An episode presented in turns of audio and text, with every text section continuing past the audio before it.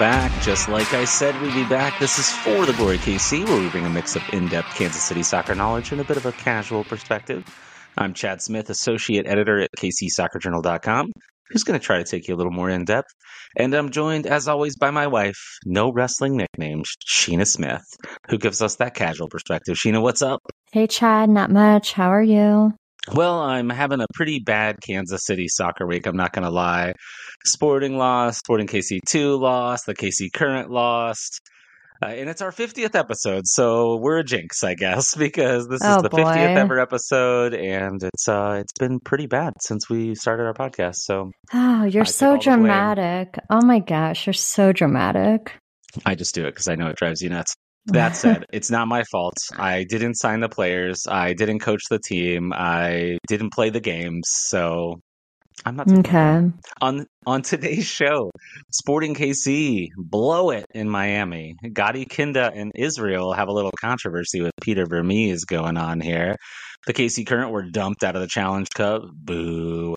And of course, the digital crawl, y'all. But Sheena, we are known on this podcast for nonsense. What nonsense do you have for us this week? I don't really have a lot. I'm pretty exhausted today. I went to the Spinach Festival in Lenexa yesterday, and I guess it took it out of me because I took a nap today. I've been super lazy. It's not really my style on the weekends. I try to go, go, go.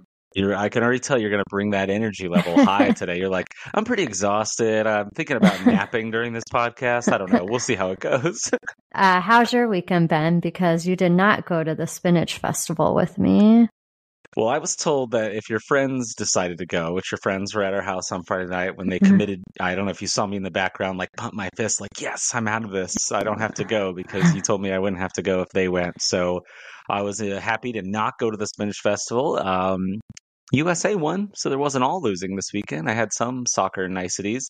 I don't know if you saw, Sheena, you just learned that UFC fighter Israel Adesanya is from Auckland, New Zealand. Uh, I think I just told you that today. He lost his title, so you're Oh. cursed. I'm I don't know how I would be cursed just because I'm a Kiwi at heart. I've jinxed exactly. him. You said those words to me, and then he lost. So yeah, it seems Okay. probably the thing. All right, y'all. let's just get to the soccer then, since Sheena's got so much energy for us here. So we'll head down to South Beach and talk about Sporting KC in Miami first. So it was off to a great start. I had high, high hopes, as Panic at the Disco likes to say. Uh, Johnny Oh, Russell, boy. he, oh boy, that's yeah, this is where this podcast is going. You like music? I'm working it in for you. Johnny Okay. Russell, he tried to split three defenders, and then the ball. He didn't quite make it past the third guy, but the ball landed with Felipe Gutierrez. He put a rocket of a shot on Drake Callender, the goalkeeper for Miami. He spilled said shot. Daniel Salloi scored immediately. It's like the ninth minute, something like that. I probably should have looked that up. And Sporting is ahead. I was feeling like, yeah, Miami, they're missing eight players for international duty. Sporting, maybe they'll run over them. How were you feeling early in the match when they scored immediately? I was excited that they had scored so early in the game because I just kind of had the mindset that even though there was no Messi, and I don't even think I knew that there was seven other players, or I don't know if Messi makes eight or if Messi made nine. I'm assuming he made eight. But I didn't realize that there was going to be so many players. So early in the game, I was like, okay, we're doing good because I know they have some pretty good players. I'm assuming those ones were off on international duty. But yeah, I was excited, but I was also kind of like, I feel like if there's ever a time to lose, this would be it. Uh, just because I feel like Sporting does really good when they're playing really good teams and then they play down to really bad teams. And Miami has been historically bad. I don't know if it's historically bad. They've just been bad. I shouldn't throw words in there that I don't know are I true. mean, they, they've been a bad team for most of their history. I think they did make the playoffs, maybe their inaugural season. I can't remember now, but it was, you know, everybody gets in the playoffs. Although Sporting's really putting that theory to test this, or that theory to testing that theory. I don't know. Words are hard. I'm off to a great start. Somebody Yeah. complimented us on our linguistic skills last podcast, and now we can't use words properly anymore. The pressure, it's too much. I can't handle it. It is too much. Oh my goodness. But yeah, I just felt like a Sporting plays down to bad teams, and that's kind of as the game progressed, how I was feeling was they weren't playing to their potential. They looked really tired, and I'm sure the humidity played a part in that. But started off good, but all good things, I guess, must come to an end when it comes to sporting. Yeah, I actually wrote that. I previewed the match for KC Soccer Journal, and I said I feel like this is a game they should win, but those are the ones I feel like they find a way to lose because they do tend to play down to their opponent. Miami is a better team than they were pre all these signings because a lot of the guys, even though Messi was gone and there's eight other guys gone, there were still plenty of new players there. Sergio Busquets, Jordi Alba, Farias. I don't know how you say that guy's name. He scored a goal. Like they, they have a lot of these new signings. Yeah, Yedlin's still there. Yeah, good point. So then Greg Berhalter, why didn't you call up DeAndre Yedlin so we could have had their backup right back playing too? I don't know. we'll take what he we can get. Probably confused because he had a new hairstyle. Oh, you think that's what it was? Uh, yeah. He didn't get called up because he looked different, and Greg decided not to call him based on that. Okay. Well, there's one hair comment. Take a shot. All right. So yeah. from there, things kind of went off the rails. Uh, Tim Melia ends up giving up a penalty kick not too terribly long after Sporting take the lead. Uh, I, I had this thought, and then I saw a couple people actually tweeted the same thing that Melia commits kind of a stupid penalty, right? He doesn't need to come for that ball. He's he's not getting to that ball, and even if uh, I can't remember Campana. If he pulls the ball down, he's not in a great position to shoot. He's going away from goal, but he gives up a stupid PK. But if Pulskamp would have done that same thing, I was thinking, and this is what other people are saying too. He's to, he's goes to the bench. He doesn't play the next game, but Melia ends up giving up the PK. Then he ends up giving up the actual penalty itself. He let, lets that one in. He's now just 15 of 36 all time just. It's only like one of the best marks in MLS history in stopping penalty kicks, but he did not stop this one. And honestly, I thought Tim Melia was pretty good outside of this moment. He had some really good saves later in the game, a couple plays that were offside that he actually saved, even though it didn't end up mattering. And he stopped one from Robbie Robinson in the 63rd minute that really stood out to me. But what, what did you think about the penalty, about my thoughts that Pulskamp would be benched in the same circumstance? Pulskamp definitely would be bench if this were him. I think Tim Melia gets a pass because he's Tim Melia and Peter Vermes has all the faith in him. And I agree with you that he did play pretty good outside of that that one major play, but that one major play is the difference between us losing and us tying. So I don't yeah, know. three two final scoreline, right? So if we don't give up a dumb penalty or don't give up a later stupid goal, which we'll get to in a second, then maybe it's a different result. Let's talk about that second goal real quick, and we'll kind of work our way to the nonsense of the third goal. So second goal, honestly, it just felt a little unlucky to me people were mad at Daniel Salloi for not going harder at Daniel or Daniel uh, DeAndre Yedlin, who had the ball and ended up crossing it into the box. People were mad at Jake Davis for not winning the header. I kind of thought Danny Rosero just stood there. I watched the replay a couple of times, and he doesn't jump. He doesn't, you know, sometimes just jumping, even if you don't win the ball, puts the attacker off. Right? They have to react to you being in the air. I thought Rosero played really well outside of that moment. I, he broke up a lot of plays. He had a good game, but I thought he could have been better on the second goal. Peter Vermes in the post game presser basically was like, "Hey, that second goal, that stuff happens in games." He wasn't too upset about it, but he was a lot more upset about the dumb PK and the uh, the third goal. Did you have any thoughts about the the second goal? Do you remember the second goal? Truthfully, I don't. So I have no thoughts on it. But do you think because now that you're saying that Peter Vermes was more upset by the PK, do you think it's enough to where he might go back to Pulskamp or McIntosh? You know, I think that Pulskamp's probably second in charge, even though McIntosh was on the bench. I think that McIntosh was on the bench just so Pulskamp could play against Chicago Fire 2 today. And I just got home from that game, actually, and Pulskamp played really well. Uh, they gave up three goals. Two of them were penalty kicks, which, you know, those are tough to stop no matter who you are, unless I guess you're Tim Melia.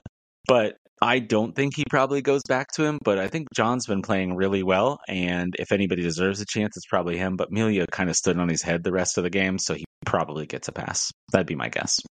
Okay. And I think right now, Melia is probably the better goalkeeper overall. And you would expect him not to make the mistake he made giving up the penalty kick. So maybe he got it out of his system and he'll be you know, ice cold, like what is it? Ice water in your veins down the stretch, and he'll he'll save everything. Oh, I've never heard that. I feel like Tim Melia has one controversial play every year, every season. maybe I'm just thinking back to when he body slammed whoever on Seattle Christian or Portland. Yeah, so he's good for one like controversial thing play. I think one is a little generous because I think you know he had he had a howler the other day where he passed the ball right to the other team. They didn't score, but you know everybody makes mistakes, and he's probably still a little rusty. He was out for quite a long time, right? He missed he's missed a huge chunk of the last couple of seasons just dealing with repeated injuries. So I don't know. Uh, I thought he was good. Besides the one time he wasn't, that cost them a goal. Yeah. All right, third goal. Let's get to the weirdness. So I don't even know how to describe this thing. Andreu Fontas is called for a handball. I've watched the replay numerous times. They really only show it from one angle. And Vermes initially said it hit his leg, it hit his butt, and then it hit his hand. Fontas says that he did not touch the ball. It did not hit his hand at all he does this thing with his hands where right after it looks like it may have hit his hand or his buttocks it's kind of hard to tell he he raises his hand up as to say like not me not me always good on a uh, a podcast that i'm holding my arms in the air as i'm talking anyways whatever the call was uh, ismail elfath the referee blew a whistle called a handball gave possession to miami fontas is standing there kind of arguing with Elfath, loosely holding the ball in his hand. And Sergio Busquets comes up, grabs it, puts it on the ground, plays fast, and Miami goes straight down the field and score. Rosero and Davis ran really hard to get back, but Ndenbe and Fontas were nowhere near the play, and Farias ends up sticking it into the net near post on Melia. Honestly, I thought maybe he does better on that because he had the far post help with Rosero, but what did you think of the controversial play, Sheena? I wasn't a fan of it. I was honestly surprised that Miami was never off sides because he was so far ahead of the rest of sporting. They didn't really show too much of the offside, but I kind of thought the same thing too. Like, is Davis keeping him on? I didn't think so. But what it could be is if Busquets hit it before Farias had crossed the midpoint line, it doesn't matter. If he goes over, if he hasn't gone over the midfield line, you can be past the sporting players and it's not offside, but it's when you cross the other side of that line. So I remember looking at that and then saying I couldn't tell from the angle that I was looking at. And then I kind of think I lost track of going back and trying to look at it from another angle. So yeah, he, he was in, in pretty quick, but it might have just been that he, you know, he, he, the ball was played before he'd crossed the midpoint midfield line. Mm, okay. Yeah. I mean, it was a weird series of events and it kind of played into I didn't really feel like the ref had control of the game a lot of the night. And this to me just kind of added into that because it seemed like if they were talking, that the play shouldn't have been able to start back up. And I don't know. I also feel like I don't know enough about soccer and the rules. So maybe this is okay, but just the optics of it, like they were in mid conversation and then it's like, Fontas realized what happened and then he immediately stopped talking and started running, but he's not fast. So, of course, he wasn't going to catch up to the Miami guy. Yeah, you know, I've seen this called both ways. I've seen the referee blow his whistle and pull it back and say, hey, I'm in the middle of a conversation, or you got to wait for my whistle to start play, or whatever the case may be. And at other times, I've seen them let it go. So I'm not really upset as a known referee hater on this podcast. I feel like was he engaging Fontas in a conversation or was Fontas just complaining to him about the call? I think it really comes down to Fontas needs to better secure that ball. Don't hold it so loosely. If you're trying to delay the restart by picking up the ball, hold it tight.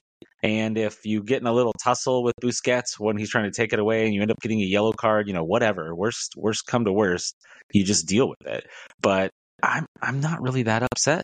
So I don't know. I, I'm I'm having trouble blaming the refs when it's just seemed like Sporting KC switched off and you you can't switch off in that moment. I agree with that. I mean, that wasn't the reason we lost. They weren't playing to win last night. Like they looked exhausted.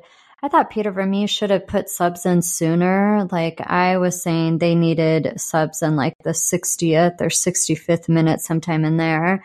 And I don't think he started making subs. I mean, outside of the halftime sub, uh, I don't think he started doing subs until after the 70th minute. And we looked exhausted. And not that anything really changed so much once the new players started coming on, but we just we looked tired and i'm sure the humidity did not help at all but it just we didn't feel prepared it honestly felt like we had been playing the same lineup in a three game stretch like that's equivalent to how they were playing Right. It, it didn't look like they had a full week's rest. And uh, yeah. you mentioned exhaustion and, and tired and humidity.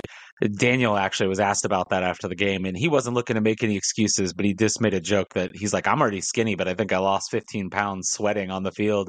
And it did, like, I remember noticing before the game that Fontas was already sweaty. I think you and I actually talked about that. Like, my God, he's drenched, and the game hasn't even started Yeah. yet. Like, how much humidity is there? You know, I talked to some of the Sporting KC PR people at the SKC2 game today, and they were saying while it was really humid, that there have definitely been more humid games than they've played in this season. So they weren't really wanting to blame it on that. And I think that's fair because you know what they say both teams are playing in the same conditions. Miami had to deal with it as well. Miami, their depth was just crushed by all these guys being away on international duty. So I, I'm I'm finding it tough to make excuses for them. I they just need to be better. They just need to they be weren't better. prepared. I mean, they weren't prepared and it showed. I don't know if they had the mindset that like Messi's not there. There's eight guys on international duty. Like we got this, but I, I don't know. They just they didn't look good, and they really hurt their chances. And we really needed that win, and or at least a draw would have helped. But losing all three points is pretty. I don't want to say it's the nail in the coffin, but it feels like we're almost there. It's not the final nail, but it's another nail, right? Like I was thinking about that. Uh, you know, we're going to go back and we're going to look at the first ten games of the season. Go, the season was screwed here, and we were kind of saying it way back then, right? You can't go ten games without winning, getting only three draws. Like zero, seven, and three is a brutal start. But then they played so good, starting in like May, June, that you know they gave you hope which is what do they say on ted lasso? It's the hope that kills you. So that that hope is going to get us i think we're probably going to look back at this miami game if we get really close for to sporting making the playoffs and say yeah that those points were really critical that they gave away. And speaking of hope they gave us a little hope in the game because Pulido scored his 13th goal Erik Thommy, by the way, got an assist for tripping over the ball and leaving the ball for Pulido to take it. So kind of wild. 78th minute they scored, and I was like, all right, man, this is the opening they need. I don't know if you remember, Sheen. I said to you right before the goal, I was like, they need to score soon because they need to score twice. So if they can get one, they'll have plenty of time to get another.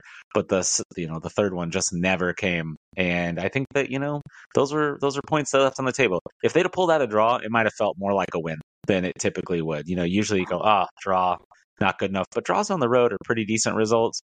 Now they got to win some games on the road because they've dropped too many points. And I think isn't a good chunk of the remaining games on the road. I know they're going to Minnesota. They have St. Louis again. I don't know if there's any other uh, away games. I know they have at least two or three home games. They do have quite a few road games left, so you are not wrong in that there's plenty of road games still to be played. Uh, they have six games remaining, half and half, half at home, half on the road. So they got Nashville, Houston, and Minnesota at home, Minnesota, St. Louis, and Real Salt Lake on the road. They are historically really bad at Salt Lake on the road, so that's a tough one. Um, St. Louis, obviously, they've only ever played there once and they lost. So it's feeling pretty bleak. I don't know. Uh, I mentioned they dropped more points. Did you know, Sheena, they have dropped 20 points from a leading position this season, meaning they'd have 20 more points if they'd held on to all those leads. That would be enough for them to be in first place above St. Louis. Obviously, you're not going to hold on to all of them, but they have the most drop points of the entire any team in Major League Soccer. It's bad. This doesn't surprise me. I think I think the beginning of the season just made it really hard for us to recover. And then we got on a good stretch. And then we've just been really inconsistent since, I mean, through the whole summer. So I'm not surprised by that. Yeah, it goes back to those first ten games, right? If they weren't abysmal during the first ten games, you could have a little up and down play. Like they're they're still playing pretty well. They've scored a lot of goals since they started scoring goals. They weren't scoring any goals at the beginning, but it, it's just you know it's all adding up. It's too little, too late. So a couple of the things happened in the game that I wanted to kind of mention and kind of get your thoughts on. We had this weird situation in stoppage time where Jordi Alba apparently struck a fourth official. They never Oh, showed a replay. I never saw anything on the broadcast, but the fourth official's telling the center ref, "Hey, he struck him." And I went back and looked, and the ball goes into the Miami goalkeeper's hands Callender at the 91st minute exactly, like on the dot. And they don't restart play for almost two full minutes, just seconds away from the full two minutes. So, anyways, Alba gets a yellow for it. If you hit a ref, it's I'm pretty sure it's supposed to be a red card. Like I maybe I maybe they changed the rules on me and I don't know. But then in stoppage time they only added about a minute and 20 seconds give or take. So obviously that extra 40 seconds is not the reason that they lost the game. I'm not trying to say that's the reason they lost. I defended the referee in other situations, but it's little things like that that sort of drive me nuts. Like you stop play for 2 minutes, put 2 more minutes on. And Miami's screaming to blow the whistle, the players are all screaming to blow the whistle. Don't give in to that pressure. Add on the appropriate amount of time. The play was stopped because of Miami committing a thing. It almost encourages you to do nonsense in stoppage time if the time isn't going to be added back on. It seems like if he really did hit the ref, he should have been ejected from the game. He should have got a red card. So I would be curious to find out the reason why he didn't get one. It I know we always say I'm a conspiracy theorist when it comes to soccer. You are. Only only soccer for the record, but I it to me it just feels like and I think I tweeted this last night like it it's another storyline for Miami that they were able to go in and win a game without Messi. And so it I don't want to say it's like the refs were in cahoots with it because I don't know that that's necessarily it, but it just adds to the storyline. And so it it is annoying they didn't get the full two minutes back. And I, I think if it was the other way around, Miami would be upset. Like, I'm with you. I just want things to be fair. Uh, That's kind of where I come down. I, I'm again, I'm not going to blame anything on this. You know, I think I told you this, Sheena. I always listen to the show. Pardon the interruption. I used to watch it on TV, but now I just listen to it as a podcast every day. And never in my life have I heard them mention Sporting KC. And in the like their little breakdown at the big finish at the end of the show, they mention Miami playing Sporting KC without Messi, and they're both like, "Yeah, Messi, they're to lose." And I was like, "Of course they mention Sporting, and then they go and screw it up." But yeah, it's just another story in the lore. And I made a guarantee on this podcast that Miami wouldn't win MLS Cup. We might look back at it if they sneak into the playoffs by one or two points, as these are points on the table that Sporting gave them that they shouldn't have given them. Because I think they were saying on the broadcast if they won, they would be six points out of a playoff spot, five or six points out of making the playoffs. So Yeah, I'm looking right now. They're six points out, and they still have two games in hand. So if they win both those games, then technically they're right there. They're in that last play-in game. Now they'd have a heck of a challenge, even if they get in there, because what's going to happen is they'd have to do the play-in game, win, then go on the road to the number one seed Cincinnati, who played them really tight in I think it was the U.S. Open Cup when they Mhm. played each other. So I don't know. I, I still I'm I'm going to stand by my guarantee that they're not going to win MLS Cup, but I'm definitely feeling a little more nervous because this is the game they were supposed to lose. Dang it, Sporting KC! Why why do you got to do this to us? What do you think the issues were? Uh, I'm pretty sure somebody asked this on Twitter too to us, but like, what what is the reason you think they lost? Do you think it's because of the weather or just we were tired? I think the humidity definitely played a part in the weather, but again, both teams are playing in that. There was a moment when the second goal happened. I was back watching the replay, and Danny Rosero kicks the ball out for a throw in. And I I don't hate that play. Like people were like, "Oh, he should have played it back to Amelia. and Amelia could have played it long." He was under a lot of pressure. He could have made a bad pass. Like Miami was pressing. He kicks it out, and then what you're supposed to do with that is get organized defensively. But the midfield didn't really come back. Like Felipe, Felipe Gutierrez is just like walking back. And I bet he knew he was coming off at halftime. I bet the plan was to put Radoja on at the half, just like in the prior game. And he doesn't really get back into the play, which that has a cascading effect, right? If you're not doing the things, I don't want to blame this whole thing on Felipe. He had a good play earlier in the game. He had several good. He had a nutmeg that was beautiful at one point in the game, but that exhaustion, right? You got to stay keyed in. You got to stay turned on for the whole time you're playing. And it's just mental lapses, those little moments. So that's what I would chalk it up to. And man, Miami just riding high, finishing everything. Campana, two goals. Oh, this guy, he's killing us. So it's yeah, annoying. That's my thought. I'm over Miami. I was over Messi, and now I'm also over Miami. well, I think you're going to be hearing a lot more about them because, man, they. I mean, imagine next year. Uh, presumably, Messi will play again next year. You know, win, lose, whatever happens this year.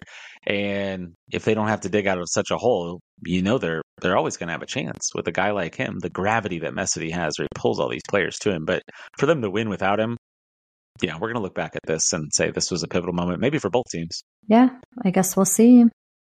Yeah. So uh, my kind of like final thoughts I had on this. Oh, and actually, I have a question for you too. I'll work this in here. So I just think it's a missed opportunity. Sporting, you know, they have basically all their starters. It's the same lineup that started the week before. Johnny Russell manages to keep being questionable, but keep playing and, and playing pretty well. And Sporting doesn't capitalize. Uh, Portland passed Sporting with this result. So Sporting have actually fallen to 12th place with this loss. Boo. Portland beat LAFC. Man, LAFC, what's going on over there? Uh, that said, Sporting are still just two points out of the playoffs, which is insane. But Dallas is the team they're chasing, and Dallas has two games in hand on them. So it seems unlikely. They're five points behind eighth place San Jose. So missed opportunities. The thing I wanted to bring up is Willy Agada and Alan Pulido. I don't know, and I didn't look it up. I'm really bad about this. I don't think they've ever played together at the same time. But last night, they subbed Willy into the game. He came in and played striker. And then what it looked like to me was Willy was saying, Alan, you play underneath me, be like a second striker. And Thommy kind of moved wide left. That said, a little bit later, when Pulido scored the goal, he came in from wide left. So it seemed to be like a pretty fluid situation.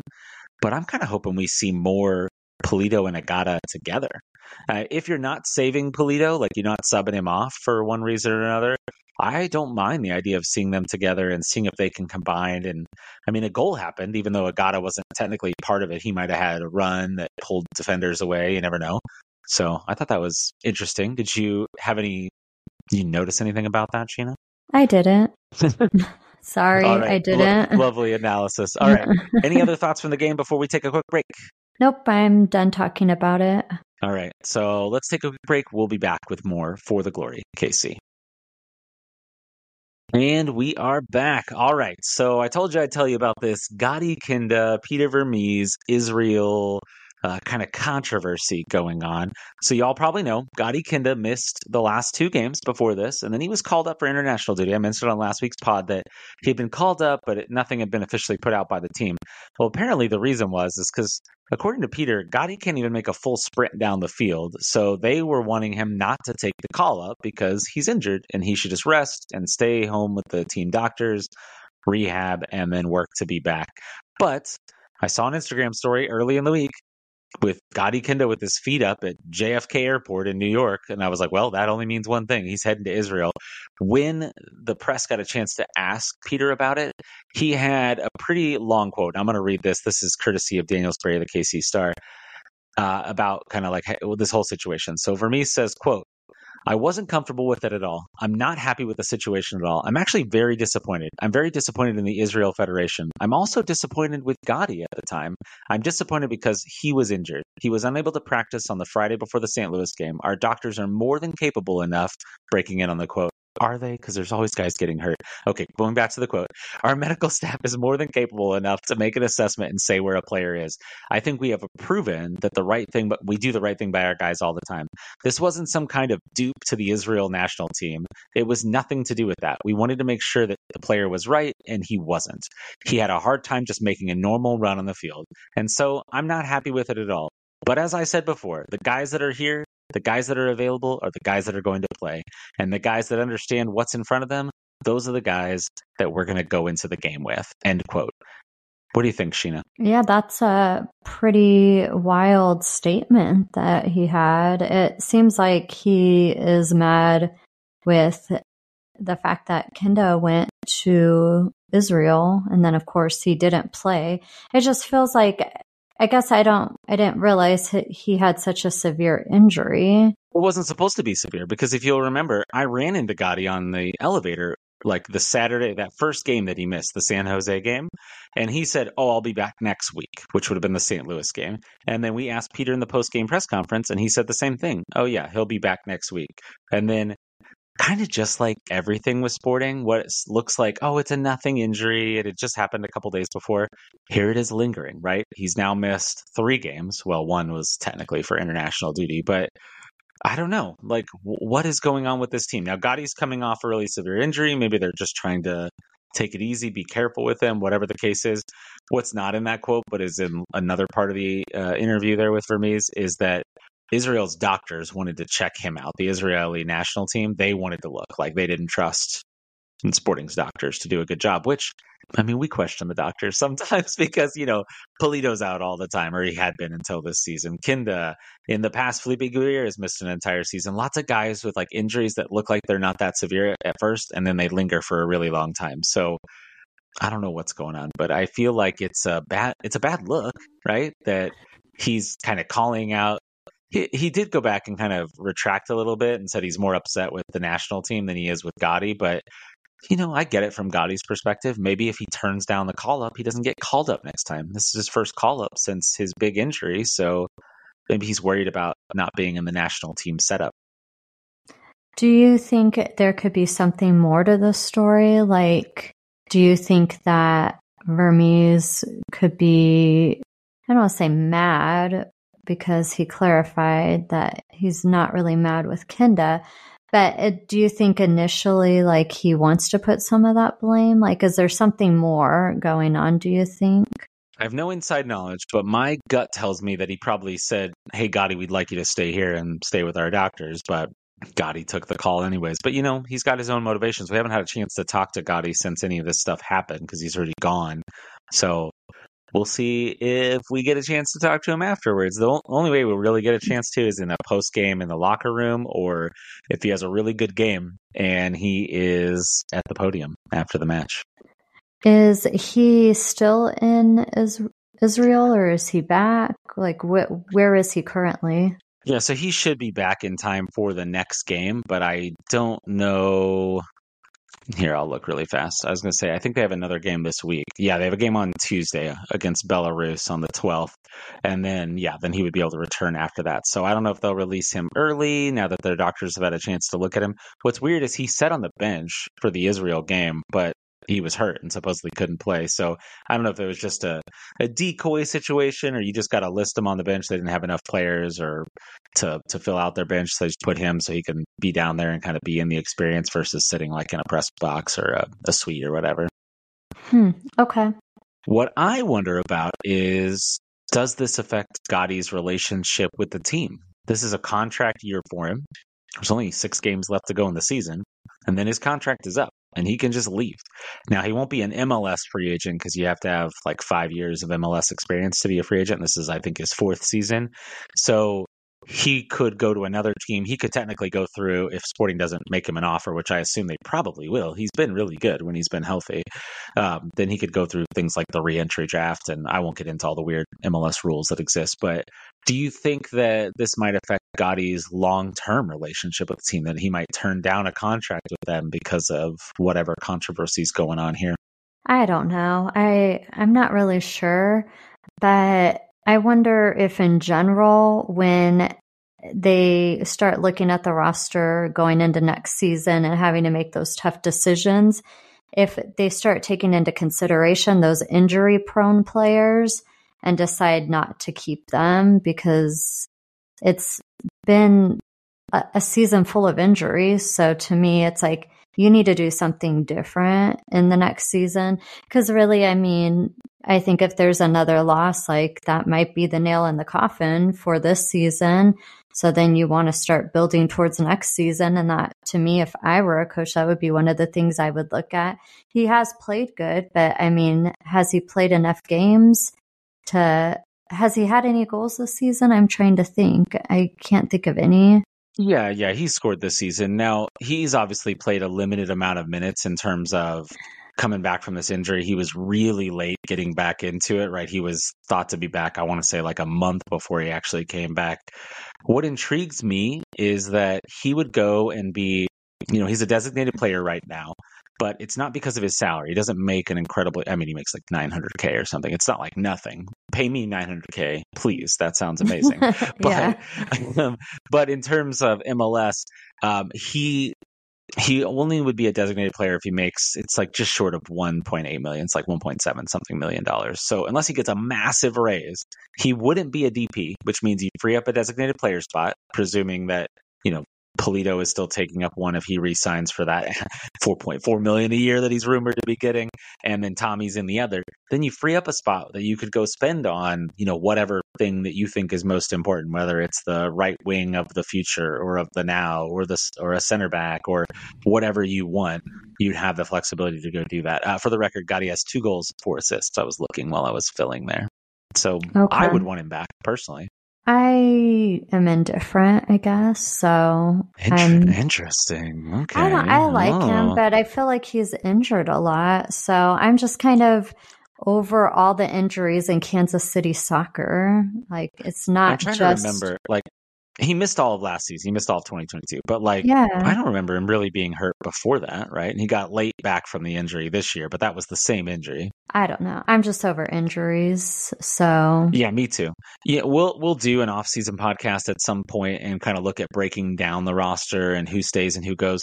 What I always find interesting is that people are unhappy with the team as a whole, the performance of the team, but they really love particular players. And if you look at this roster, it's basically full. There's like 30, there's actually 31 players because Kortne Ford is on like season-ending injury list. So depending on who they decide to keep or not keep and what flexibility they have in terms of budget, like some people obviously have to go if you want to change things. But then I think when you look at it, it's going to be some hard choices and there's going to you're going to lose some fan favorite popular people if you really want to rebuild and obviously i think two bad years in a row like maybe you got to look to rebuild.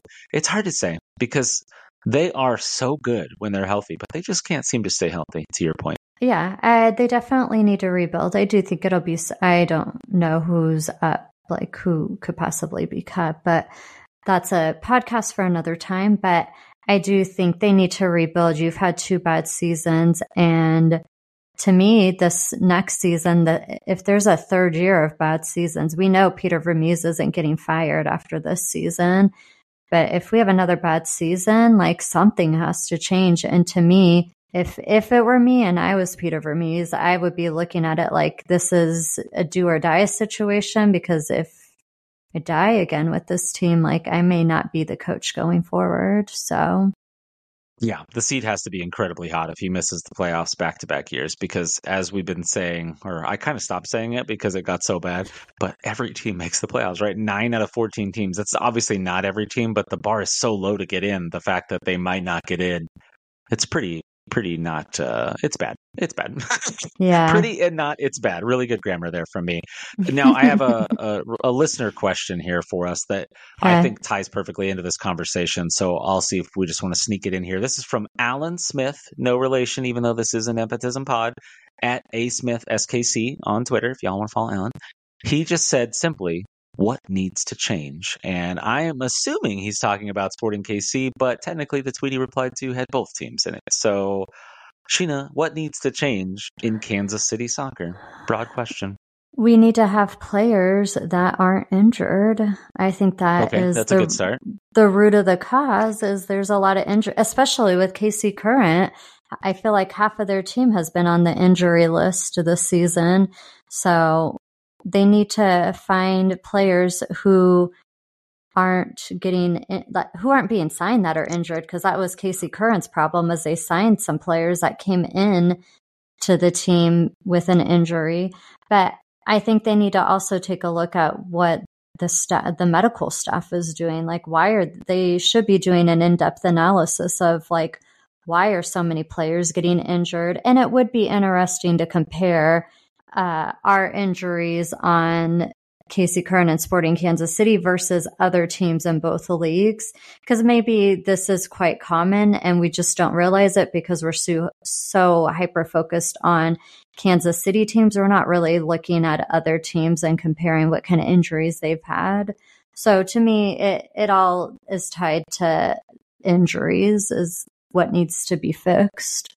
Yeah, that seems like a reasonable take. Uh, I will tell you, I don't pay enough attention to the other NWSL teams for sure, but I definitely know there are MLS teams that have dealt with some pretty bad injuries. But when you look at it historically, when your best players are hurt, your designated players, your top end, highest paid guys, that tends to have a more outsized effect on you. And that was mostly what was happening at the beginning of the season, right? No Pulido for a good chunk of it, no Gadi Kinda.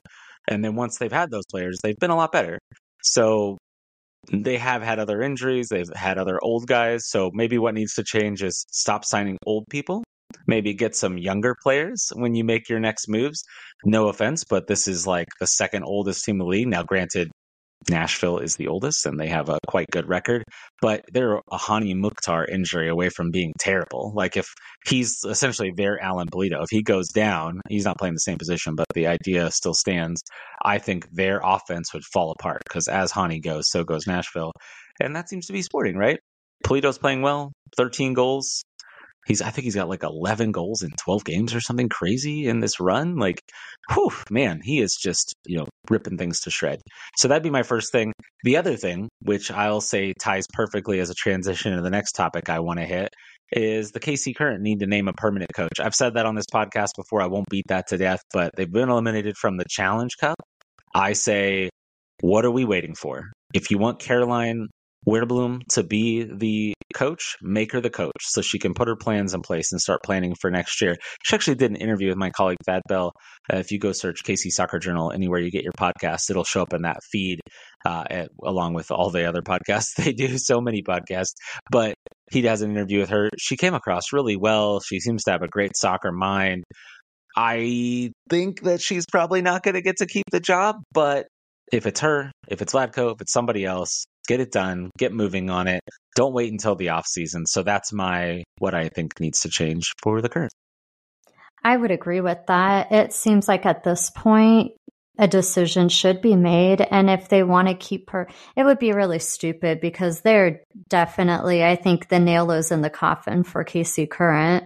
So I feel like if you're going to make changes, you should do it now. Whether that's hiring Caroline as the coach or announcing somebody else. I guess maybe the only reason you couldn't announce someone is if they're currently a coach on a team and they're going into the postseason, right? Like you probably would yeah. have to wait for that. So that yeah, would be the true. only reason. But yeah, I think the sooner you start rebuilding this team, the better, because I'm right with saying like they're done, like they're not making the playoffs, right? For sure. Yeah. I mean, they're not officially done because there are a few games left. I think they have four games left, but they'd have to win them all and get help. And that just, I mean, I don't think they, they've only won like six games all season. So to win four in a row and get everything else to go right seems unlikely. So let's talk about the current. They played the North Carolina Courage in the semifinals of the Challenge Cup last Wednesday. Uh, it was honestly a pretty tough game to watch. Uh, they had 72% completion of their passes, just 35% possession of the ball. And I don't think they even registered a shot on, on goal in the first half. It was, or maybe not even a shot at all. It was not good. It was a really hard game to watch. They had a few moments where it looked like they might score and then they didn't. And then in stoppage time, when they're clearly playing for penalty kicks, they gave up like a 95th or 6th minute goal. Super, super late. North Carolina eliminates them. I was just sitting there kind of stunned in the press box, just staring straight ahead. And then uh, North Carolina did go on to win the entire Challenge Cup. So, hey, we lost to the champions. I guess there's that. Sheena, uh, I believe you missed the current game again. Super fan, super casual fan. I did miss the game because our kiddo had soccer practice, and then I had to come home and make dinner and get her all ready for bed. So did not watch the game, but it doesn't sound You're like not a psycho like me and nope. stayed up till midnight to rewatch the game. No, did you do that? No, no, I wouldn't. Uh, that was a miserable game, but I have done oh. that before because Paramount Plus is weird. Actually, it wasn't on Paramount Plus; it was on CBS. So you could have CBS Sports Network. You could have totally watched that whenever, but it doesn't matter. Uh, it was it was a terrible game, and it was hard to watch. I feel like my problem with KC Current is they're playing so bad right now. I'm just not engaged. I don't have that desire to want to watch it. And I get Sporting is not playing great either right now, but I feel like there's more. They had won two in a row before. It's this. true, but I feel like there's more potential for them than there is KC Current. And I've been a fan of Sporting longer than KC Current, so I just have a more more uh I don't know what the word You're is. more invested in them. Invested, yeah, I couldn't think of the word. Yeah, I think that's fair. This honestly, this kind of reminds me of the first season of the current because in the first season they were the worst team in the league, and right now they're at the bottom of the table. And it's weird because this team is inc- far, far more talented than that team. It's got seems seemingly a better setup all the way around, but they just cannot execute on their promise. And it is tough to pay attention. There were some people saying you're still watching all these Sporting KC games when they when they lost on Saturday, and I was like, yeah, of course I am. I'm a sicko. I'm I'm in for it all. Like I'm going to try to watch them all. But that first KC current season when they were just KC Woso, I definitely checked out and didn't watch all the games. They were hard to watch though too. It was like hard to like always get access to the games. But now I'm pretty committed. I have all the subscription services necessary to watch whatever game that uh, I need to track down. And you have a podcast, so you're a sicko and have to watch it just for podcasting purposes. You are the the soccer Kansas City soccer guru of the show. Of this So- show, yes. I don't want to take credit for all of Kansas City soccer. Yeah. Yeah. No, I said this show. Yeah, yeah, no, that's fair. Uh, I was thinking about that today when I was at the Sporting KC2 game, and we'll transition to that game here because uh, I was thinking, man, there's there's a decent amount of people that came out to this game, and I, people that I had seen at the other game that we went to. Remember when we were in Lawrence? I recognized some of the same people, like they're wearing the same jerseys and you know the same thing. A lot of them, I think, are like wives, spouses, girlfriends, parents, things like that. So there's an element of that going on there. But I was like, man, these people are hardcore. I was like, do they go to all the Sporting KC games too? And man, they're putting me to shame over here because I don't get to enough SKC2 games, but I'd go to a mall if Sheena would let me. But I feel like yeah, uh, you don't really want me to do that. Would that be a fair assessment, Sheena? Well, you already go to almost all the KC Current and Sporting Kansas City OG games, so it feels like the twos and the twos that play further. I mean, now they're at Swope Park, so it's only like a half hour as opposed to an hour. So I don't.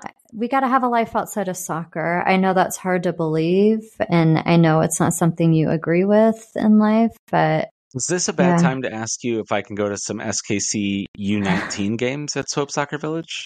what? When are those? Uh, they're playing their season right now.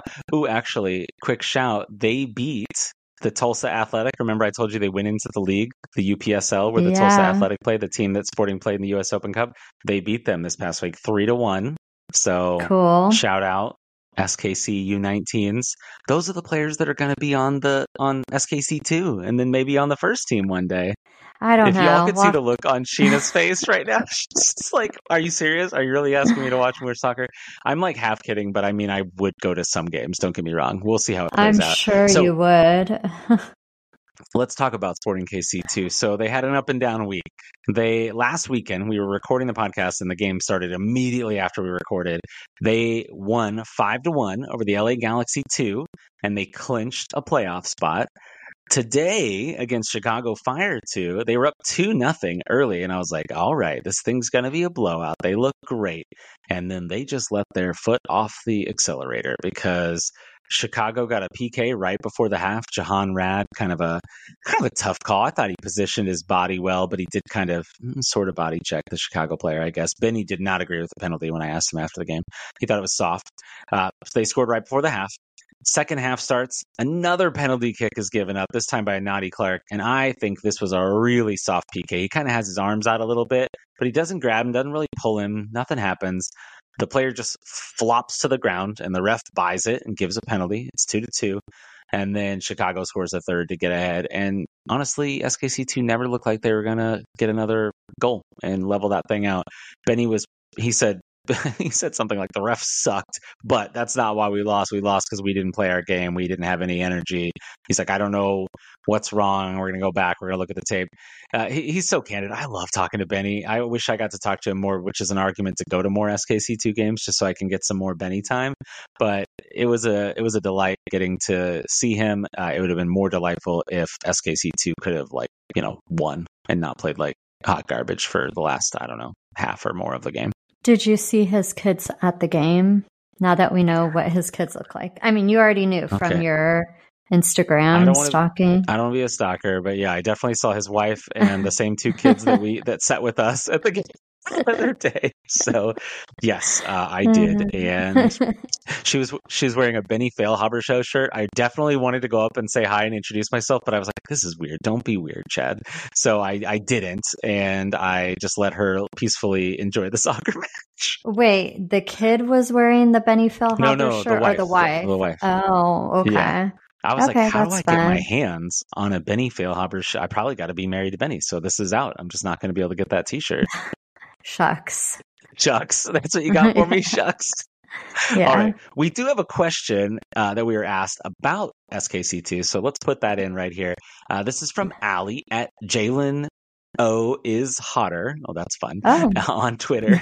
I didn't even realize what the username was till I went to read it. oh, I Uh, wonder she what said, "Thoughts Jalen looks SK like. Yeah, I know, right? Or Jalen O. Yeah. Anyways, uh, thoughts on SKC2 and who you feel can help the first team besides Benny and Ike, which is like a low key, like, should they be the coaches of the first team? So there are a lot of players, I think, on SKC2 that are on the edge of being talented enough to come up and, and play for the first team.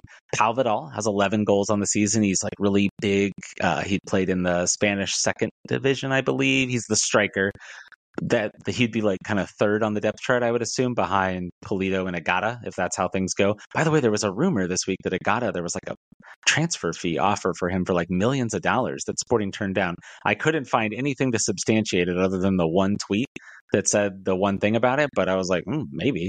But they supposedly turned it down because they wanted three million and they didn't get three million offered. So that's a thing. So Pau Vidal, he'd be one. He was playing really, really good. He scored like I don't want to say like seven games in a row, something like that at one point. But then he got hurt, and he hasn't quite been himself since he's been back. I think he has one goal since he returned. Another guy who's been filling in for Pau Vidal is Alenis Vargas. He was a winger, but he moved to striker, and he scored I want to say six goals, something like that, on the season. He had a hat trick in one game. Actually, that game, Sheena, that we went to, that was uh, rained out for like an hour plus and then we left and I caught the rest of it on the internets later. That one Oh, uh, he scored a hat trick in. So you saw two of his goals. Uh, he is actually on loan right now from another team, so they would have to buy him. I assume they have a purchase option in that deal. Then there's a bunch of guys that are kind of on the fringe. I got to speak with Lucas Rosa after the game. He's the right back. Remember we've talked about him before. He was the he's a 25 year old rookie. He said he tore his ACL twice in college and he moved to right back at his last season of college. I got to ask him about this. And I kind of wonder if the team were to part ways with Graham Zusi, don't get mad at me, y'all. But if they were to, Sheena's got a sad lip on the camera right now. If they were to part ways with Graham Zusi, I think Rosa would be it, like kind of a veteran presence, even though technically he's played less pro minutes than Jake Davis and Kayden Pierre. Um, to bring him on and have him be kind of a fringe player. He was a midfielder before he got moved to right back in college. He's a really good attacking player. He scored a really beautiful free kick in this game today. Um, th- those are the names that are jumping out at me the most. There's some guys that are kind of on the edge that I'd like to spend see spend more time with the twos. Sebastian Cruz, maybe Natty Clark. He's technically not even a professional yet. Guys like that. And then there's a bunch of academy kids coming up that, you know, you never know. They might emerge and, and be good. Ethan Bryant, I left out Ethan Bryant. He'd be a good shout. He played in that Tulsa athletic game to bring this conversation full circle. He played in the US Open Cup for Sporting and looked pretty darn good. They paid a fee to get him to bring him to their SKC2. So he's a guy that kind of on that edge as well. He's in the midfield though, which is a really crowded spot for Sporting, so they'd have to move on from some of these old guys like Felipe Gutierrez and Roger Espinoza to clear room. But I do want the team to get younger, so I'm open to that. Sheena, SKC two thoughts. I know you're a big follower of the twos. You you catch all their matches. Oh yeah. Uh, I I have no thoughts on it. all right, I do remember Ethan Bryan because I did like in one of the episodes. You remember I did a five minute like bio on him. I do vaguely remember that. Yeah. Yeah. All right, let's go crawling, y'all. Digital crawl time. So we got a couple quick stories and we're going to get you out of here. I got some gross stories to start us off here. The Spanish Federation, actually, this is a good one. They finally showed some remorse for their whole handling this awful, you know, their women's national team. They win the World Cup and then all this controversy afterwards. they fired their men's coach. This guy won the World Cup in like a little over two weeks after winning it. Boom. Fired uh, one of his assistants. I should have wrote down her name. She's taking over. She'll be the new coach. So a lot of assistants had resigned over all this controversy. Hopefully, this will start getting people back. Still no resolution on the Luis Robles is Yes. Rubiales, as far as I know. Oh, is there? There is, yes, yes. Oh. Uh, he was on Piers Morgan like earlier today, and he resigned as the president of the Spanish Football Federation. Oh, I've been out too long watching soccer. I yeah, missed that. All right. Yeah, I thought I might be breaking that for you. That was breaking news for me. All right. So Yeah. good news all around. So, all right, we can start clearing out that federation because honestly, man, they play some beautiful soccer over there in Spain. And uh, if that coach wasn't a monster, that's the kind of person, like tactically, not his awful, you know, behavior, that I would want to see coach the current and make them a, a beautifully played team as well because they played some pretty ugly soccer this past week and most of this season. All right, another thing, more controversy. Bruce Arena. Do you know Bruce Arena, Sheena? He's the coach of the New England. Well, he was the coach of the New England Revolution and the LA Galaxy, coached the U.S. men's national team twice. He has resigned as the coach and sporting director of the Revolution over, quote, inappropriate and insensitive remarks, unquote. Uh, some of those complaints came from his assistant coach, Richie Williams. So don't know what he said. They're still supposedly, we're doing an investigation, but he just came out and resigned like during the games on Saturday night. Kind of a weird time to make that announcement. But Bruce is out. He's 71. I think he's probably done. He won't be coaching. Won't be coaching in America. I guess if he wants to move overseas, find a country that's a little more lax on inappropriate behavior. I hear Yeah, Spain's I- looking for coaches. I'm just kidding. That's terrible. I hope that we find out what was said because I think we're all curious to find out what was said that was so offensive that he had to resign. Yeah, I'm interested to know too. Um, I I don't want to make excuses, but it does seem like sometimes not all old people, but old people will sometimes say things that were okay a long time ago and that are not okay anymore. And maybe it's one of those situations. I think of my great grandmother who lived to be like 97 and she was awesome. We would have really good discussions about politics. You wouldn't think that someone that far apart in age would get along so well on politics. But then she would say some stuff where I'm like, "Oh, grandma, no, we we can't say that. We don't we cannot say those things." And it would like really throw me off. So, not to I don't want to slander my great grandma here. All right, a couple more items from the crawl. Sheena, I know you like when I give you an annual, an annual, a weekly Lionel Messi update. So we left the podcast last week. She's scowling at me, and they were playing LAFC. Well, they beat LAFC three to one. Man, they just can't be beat. Miami, they're so good. I mentioned already on the show the U.S. men's national team. They won three to nothing on Saturday against Uzbekistan. Honestly, they look like garbage. They scored a goal really early and they looked pretty good. Matt Turner stood on his head to keep Uzbekistan from scoring, and they scored two really late goals. So it's the first game where Greg Berhalter was back in charge. Gio Reyna's hurt. He wasn't able to be called up. They're missing a few other players as well. Maybe that's what it is. I'd like to see you beat a team like Uzbekistan a little better than that, but they um, they didn't. Last thing, Sheena said we have a new review of the podcast, so let's read that now in the digital crawl, and then we'll tell you what games to check out this week, y'all. Okay, so this is from at Aiden Ramsey five. They put it at the end because it's a different name than what their Apple ID is. But anyways, they called this the best pod. Thank you for making such an amazing podcast. I've been listening since the start of the season, and I can't tell you how much I appreciate Chad and Sheena's work and dedication to this show. Of the four SKC podcasts I listen to, For the Glory is by far my favorite. I love listening to your ideas and playful banter and your podcast before any others. Again, thank you for your dedication. I really hope you guys continue to make podcasts over the off season and next season. You guys are the best. Thank you for letting me listen to you each week. That was a really sweet one. And I read that Chad, I told Chad right before we recorded, there was a really nice review. So, Chad, what are your thoughts? I love it. I think I know Aiden from Twitter. I'm pretty sure he follows me. And I, I Oh. try to interact with people on Twitter. I don't respond to everybody on Twitter just because, like, sometimes I get a lot of messages and I'm I got to like not do soccer all the time as much as I sometimes want to. But yeah, that's really awesome. I really love that. And Sheena, if that doesn't inject energy into your veins and make you go, yes, off season pods, we're going to do the whole thing. I want to just do it every week and never take breaks, but we'll, we'll see how our energy level and what news exists. If y'all remember mm. last season, Sporting got eliminated very early, right? Because they didn't make the playoffs. And then there was like a month of nothing. There was no announcements of roster moves. Like nothing was happening because they were in that weird dead period. So we'll see how it plays out. Hopefully they make the playoffs and we don't have to go through one of these dead periods. We'll see. I'm not feeling confident, but I know you want to do the podcast once the season's over with. So I think it'll probably at least be happening a couple times a month, if not weekly, like Chad would like, because he's crazy. And definitely Maybe next season, shorter. you know, they don't have to be as long. There's less it's to talk true. about. It's true. Yeah. I was trying to make this I, a shorter one. And here we are over an hour, like we always are. I know. So, Sheena, I will tell you, I think the off season is actually when we and places like the KC Soccer Journal are needed the most. Everybody's covering the team during the season. Like he just said, there's all these podcasts, right? But I want to be doing it during the off season. What's going on with the transaction? What moves are out there? What let me explain these boring MLS rules and try to explain it in a not boring way. My real job, I teach people how to be claims adjusters for an insurance company.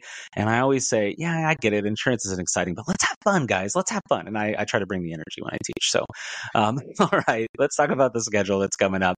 U.S. men's national team back in action on Tuesday. Berhalter has another chance here. They're playing Oman. It's at 7.30 p.m. Central Time, Tuesday the 12th. Sporting KC are on the road next weekend at Minnesota United Saturday, September 16th, 7:30 p.m. And then starting before that game is over, the KC Current need to win them all at the San Diego Wave at 9 p.m.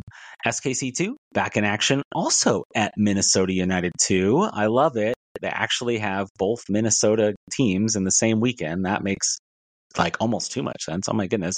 That's on Sunday, September 17th at 5 p.m. That's on Apple TV. I will say I asked the PR person for SKC2, like, what's going on? Why aren't the schedules more in line? And it was just uh, a bit of a mess, I guess, this year. Because last year, the twos and the ones played each other on the same weekend a lot. And that did not happen as much this year. The Leagues Cup, I guess, screwed some stuff up. So we'll see. Hopefully they get that back in line a little better. But if you've made it this far, and you're a psycho like us, subscribe to the podcast, y'all. For the Glory KC, wherever you get the good podcast or the bad podcast. I think they let us let, let them load us all on there. Um, just search that for the Glory KC. Give us that rating and review. We love your kind words or your constructive criticism, or what did you call it last week, Sheena? Friendly criticism. Friendly, yeah, friendly okay, criticism. Either way, if you don't want to write a review, you can just add us on Instagram, Facebook, Twitter, or threads at For the Glory KC. You can email us for the glory KC at gmail.com. You can follow me on Twitter at Play for 90 And here's Christian Leo to play us out with Write It Like You Mean It. Take care, everybody. Bye.